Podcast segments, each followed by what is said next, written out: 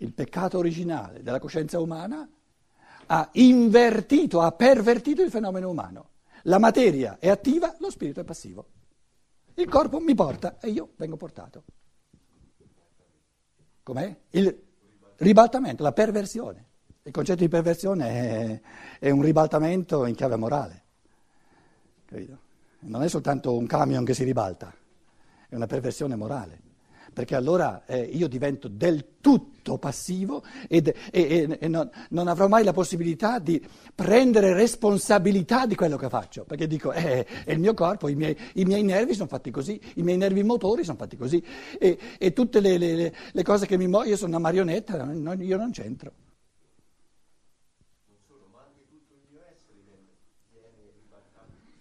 Certo, certo. certo. E di fatti quando muore l'uomo muore tutto, è finito tutto. Quindi quarta, il quarto gradino di iniziazione, tu che chiedevi, no? che, che, presuppone eh, la, la, il morire in croce, presuppone di portare la croce, prima si porta la croce, no?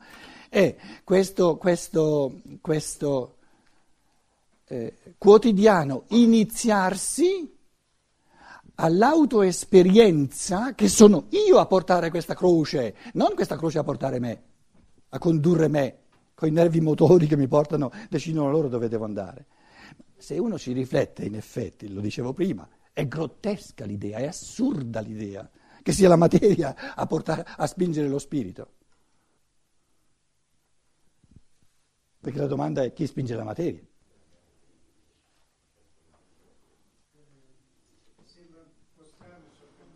Sì, beh, qui siamo a un punto importante, poi andiamo avanti.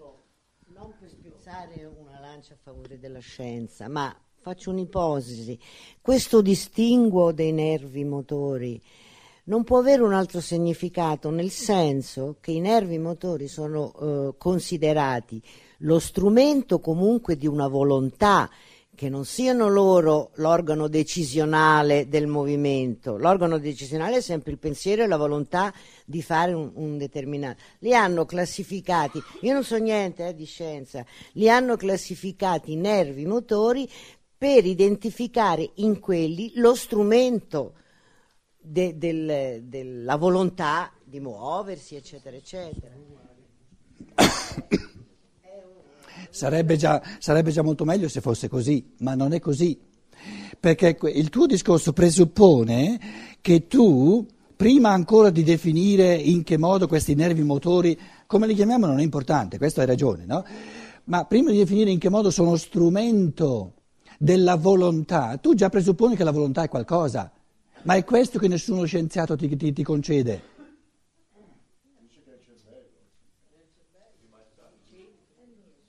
No, ma è proprio questo il punto. Eh.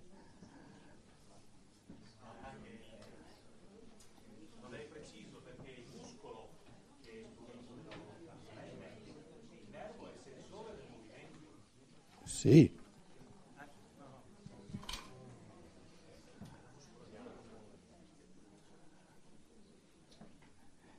Il pensiero della maggior parte, no? perché eh, ci sono anche gli scienziati, come diceva lui, no? che due, due, ore alla settimana pensano che lo spirito è una realtà, però due ore alla settimana. Poi come scienziati dicono no, no, è la materia che ti muove. È il fatto biologico che ti muove, una cosa molto complessa, eccetera, eccetera, eccetera, però la realtà è il fatto biologico. E quando tu parli di spirito, quando parli di intenzione, quando tu parli di volontà, parli di non realtà in fondo, perché realtà è soltanto ciò che è materiale.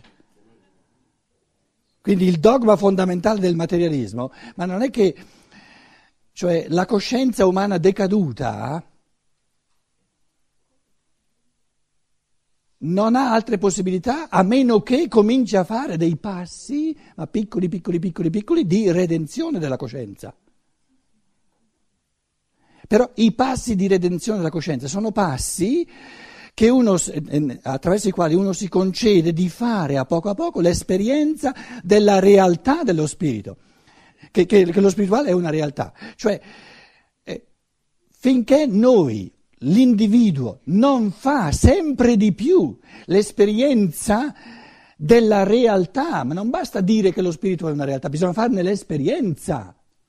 Quindi finché l'individuo non fa l'esperienza esercitata sempre di più e quindi, quindi proprio esercitare la volontà finché mi diventa un po' alla volta veramente una realtà, noi cosa abbiamo? Abbiamo due dogmi fondamentali. Abbiamo il dogma dello scienziato e il dogma del credente. Lo scienziato dice, eh, semplifico un po', eh, ma, non, ma è giusta però la cosa, eh, vado all'osso della questione, non, non, non, eh, non semplifico, vado all'osso eh, il, ehm, dunque, lo scienziato, lo scienziato dice lo spirito non c'è, non è una realtà, in quanto scienziato. La materia è una realtà. Il credente, il credente ci crede alla realtà dello spirito, ma mica per forza ce l'ha, ci crede. Eh, beh, la realtà eh, diventa realtà soltanto se ne faccio l'esperienza. Allora, allora, il credente afferma lo spirito, il, lo scienziato lo nega, l'uno vale l'altro.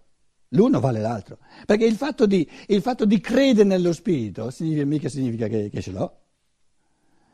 Supponiamo che io credo di vincere all'otto. Eh, mica perché ci credo i soldi ce li ho. siccome il credente non ha lo spirito, ma soltanto la sua fede nello spirito, lo scienziato dire, dice a che ti serve? È un pio desiderio che hai, non di più, ma non hai una realtà, non perché tu hai il pio desiderio di una realtà, hai la realtà. Quindi in campo di onestà intellettuale lo scienziato è più onesto che non il credente. E sarebbe molto meglio se tutti e due si mettessero d'accordo che sia il credente sia lo scienziato sono allo stesso punto.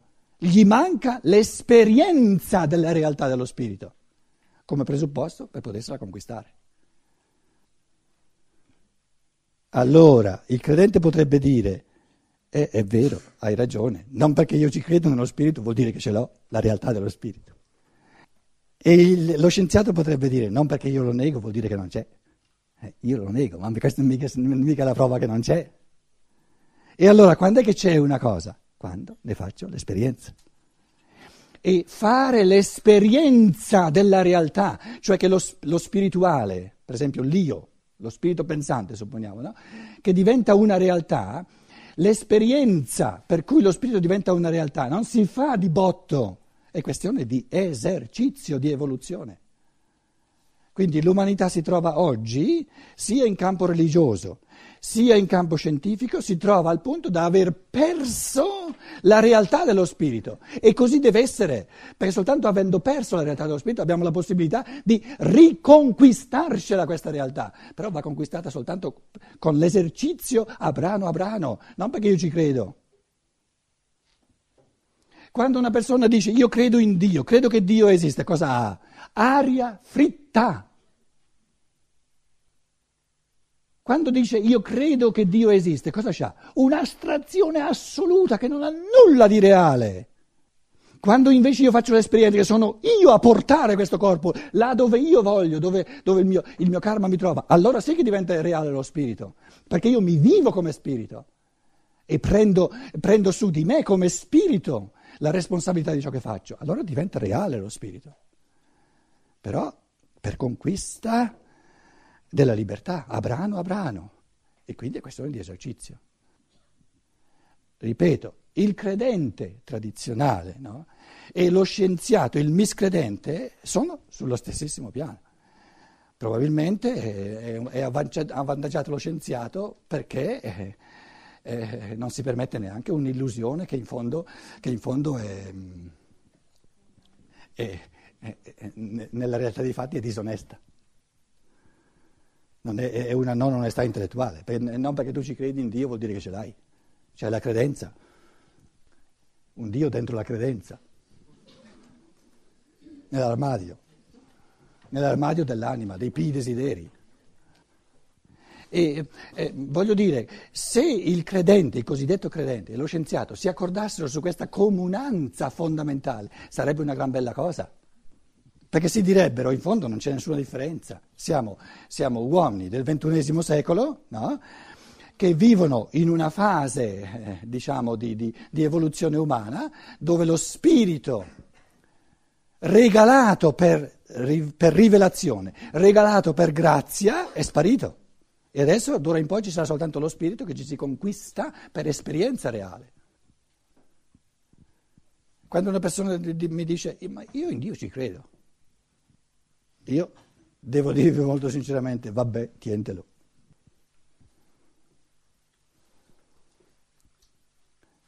Cos'è l'affermazione io credo in Dio?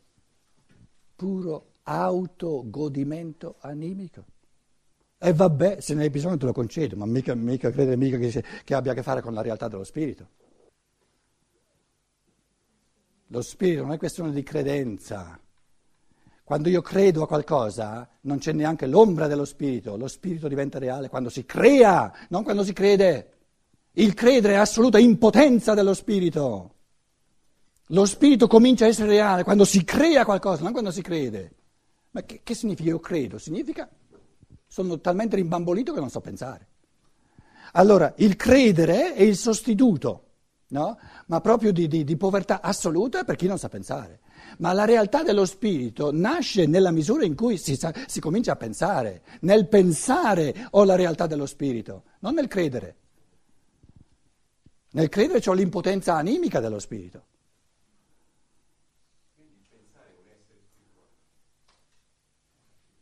È il Logos. Allora chi è, un, chi è il credente? Sto parlando per paradossi, eh, sto dando delle botte proprio. Il credente è il povero di spirito. Cose terribili, eh? perché noi veniamo da, da, un, da un cristianesimo fatiscente, che cristianesimo non è, e, e, e, tante persone pensano che il credente sia la persona che ha lo spirito. No, il credente è la persona a cui manca lo spirito. Quando una persona mi dice qualcosa e io non capisco oppure non... cosa dico? Ti credo. Quindi l'affermazione del credere è un'affermazione di impotenza. Se no dico ti capisco, capisco cosa dici, allora non ho bisogno di credere. Quindi mettere il credere, la cosiddetta fede, al di sopra del pensare, significa voler tenere eternamente bambini gli esseri umani per controllarli come si vuole. Smetti di credere, svegliati, credere è un comodismo. Perché quello che tu credi te lo gestisci come vuoi tu, come vuoi tu. Invece lo spirito ha leggi reali, oggettive. Lì devi svegliarti, devi darti da fare.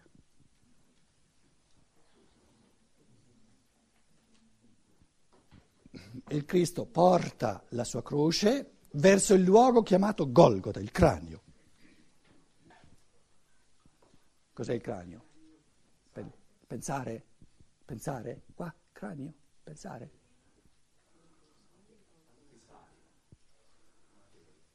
No, no, ma il cranio, il cranio, adesso il, la, la, scatola cranica.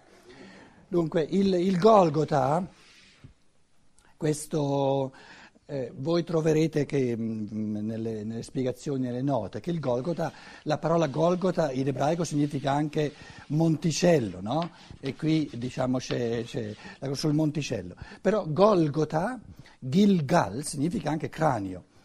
Il, eh, diciamo, ehm, il Logos porta la croce del mondo della materia per redimere la materia per trasformarla in spirito. Su, in questo monticello, questo monticello qui fuori di Gerusalemme, l'hanno chiamato Golgota perché dicevano qui è sepolto Adamo, c'è il cranio di Adamo. Quindi la croce del Cristo viene eretta sul cranio di Adamo, Golgota, il luogo del teschio. Del teschio. Cos'è il teschio?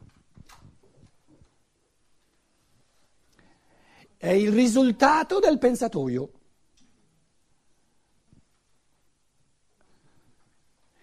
Allora, qual è il senso dell'incarnazione di Adamo? Adamo significa terra, l'uomo fatto di terra, l'uomo che si incarna nella terra. È il pensiero. Lo spirito che si incarna nella terra è lo spirito che si estrinseca nella percezione per trasformare pensando, pensantemente, ogni percezione in pensiero. Quindi il Cristo porta la croce e viene messo in croce sul teschio di Adamo, dell'umanità pensante. Riassume tutte le percezioni che la terra ci offre, il Logos è diventato carne per far sì che l'uomo nel suo pensiero trasformi nel suo teschio tutta la carne in Logos. Il Logos diventa sarx, sarx è la carne, la percezione. E cos'è che trasforma ogni percezione in frammento di spirito? Il teschio. E quando è che diventa teschio? Dopo che ha pensato tutto. E muore.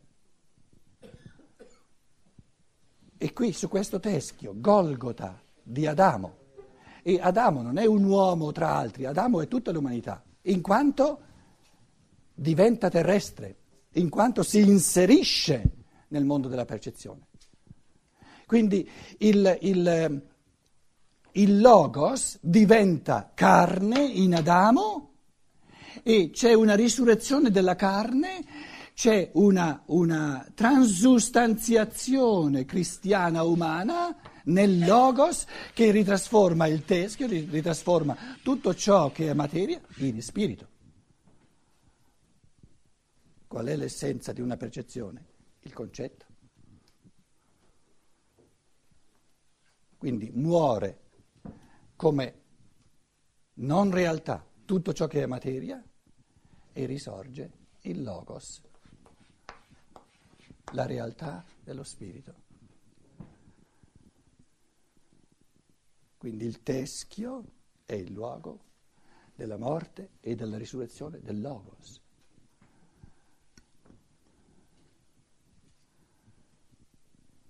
muore incarnandosi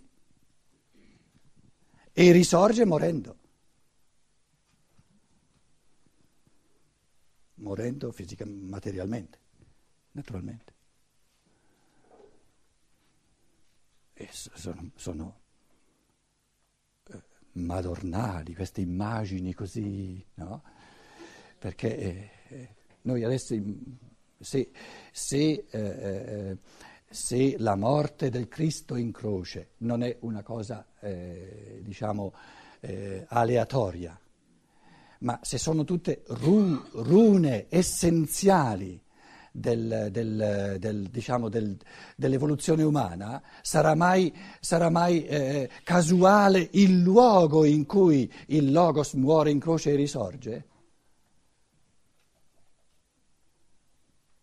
E Paolo dice, da Adamo abbiamo ricevuto tutti un corpo di morte e il significato di questo corpo di morte è che eh, facendo morire questo corpo di morte risorge un corpo di risurrezione. Quindi è chiaro che la morte del Cristo deve avere a che fare col teschio di, di Adamo.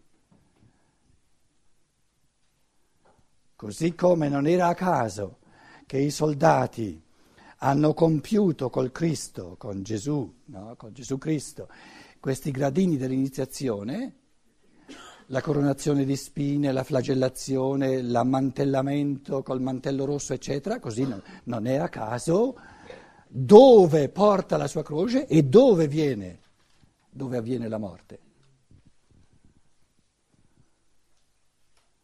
Quindi il teschio dell'uomo, il cervello, è il luogo della morte e della risurrezione dello spirito umano.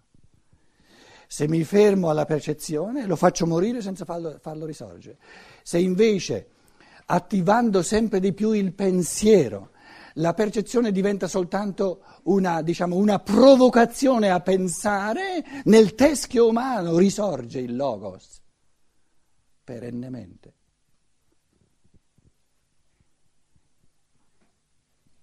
nella, al, nell'alto di questa croce reale, che è il corpo. Per tutto il resto del corpo serve soltanto a mantenere in vita il pensatoio. E quando il compito di pensare è finito, deve sparire tutta la croce. Il corpo non, non ha più nessuna, nessuna ragione di essere. Qual è la ragione di essere del corpo? Il pensare, lo spirito. Naturalmente in questo pensare c'è eh, la, la, la, forza, c'è l'intensità suprema sia del sentire sia del volere. Noi stiamo parlando di, un pensare che non è soltanto pensare astratto, eh, razionale, ma questo tipo di pensare è intriso di amore in assoluto e intriso di forza e di volontà.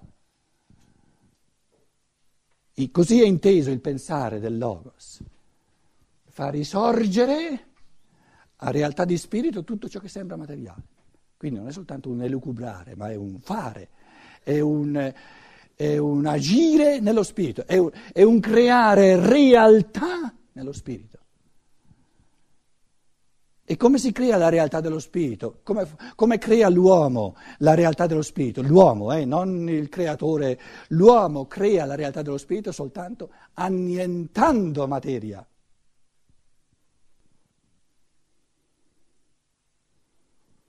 Se no non è uno spirito incarnato. E quando annienta la materia, quando dice la percezione, non è nulla di reale. Quando dico la percezione di quell'amico che cade a terra morto, non mi dice ancora nulla, non mi dice cosa è successo.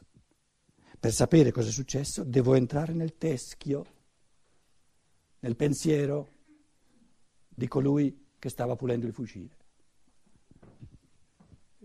teschio, il pensare umano. Quindi il Cristo viene, viene, porta la croce là dove c'è il teschio di Adamo come somma dei cammini di pensiero dell'umanità. E in questo teschio c'è la morte di ciò che è fisico e risorge ciò che è spirituale. Come si concilia il fatto che Steiner dice che la testa è la parte meno spirituale dell'uomo. Questo stai dicendo. Non, non mi è in accordo. La testa materiale.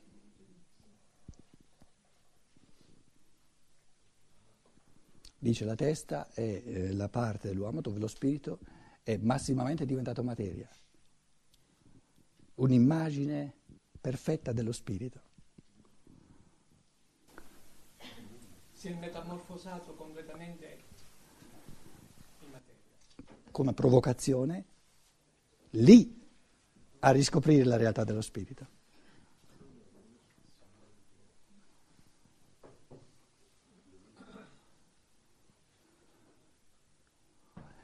In altre parole, nel, nel metabolismo come polo opposto, no, c'è un massimo di spirito cosmico all'opera dentro. Nella testa c'è un minimo di spirito cosmico all'opera. Perché? Per dare all'uomo la possibilità di usare il suo spirito. Ecco, proprio questo. Proprio questo. Quindi, diciamo, le forze vitalizzanti divine, in quanto diciamo, gestite dal cosmo, si ritirano per dare allo spirito umano la possibilità. Muore lì. Quindi il Logos viene crocifisso sul luogo del teschio di Adamo. Sono immagini bellissime, ma di, di, di una, eh, stiamo soltanto balbettando, eh, ma man mano che uno ci, ci medita è qualcosa di, di straordinario. Testi del genere non li trovate da nessun'altra parte, proprio non, non ci sono. Pilato, ah no, siamo ancora al 18.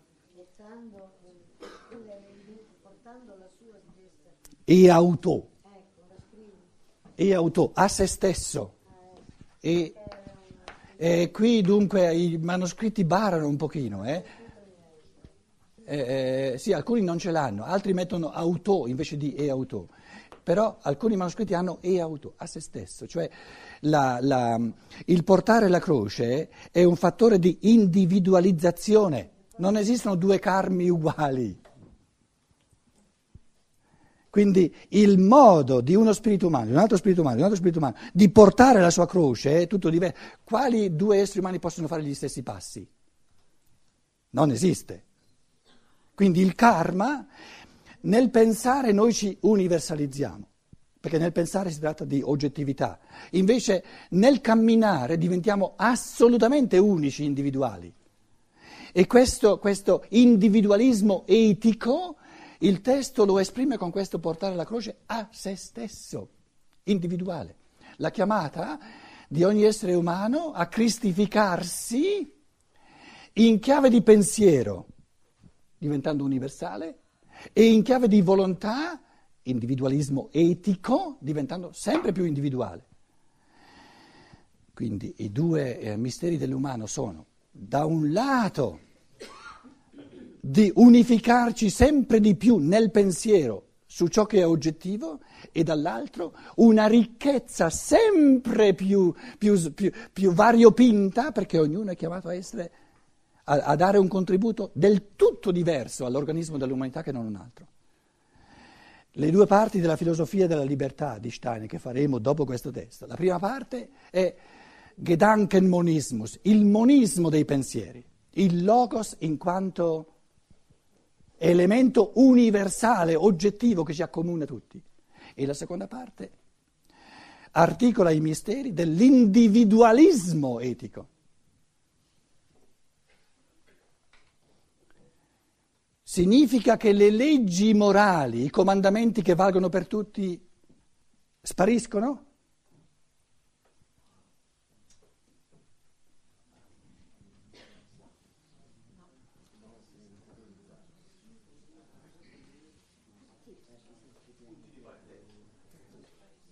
Dunque, di fronte alla responsabilità morale di diventare unico, individuale, di diventare diverso nel mio contributo, la legge, le leggi morali, i comandamenti morali che valgono per tutti non sono più la morale, sono necessari, ma sono il fondamento della morale. E il fatto morale del bene o del male si riferisce alla realizzazione o all'omissione di ciò che è individuale.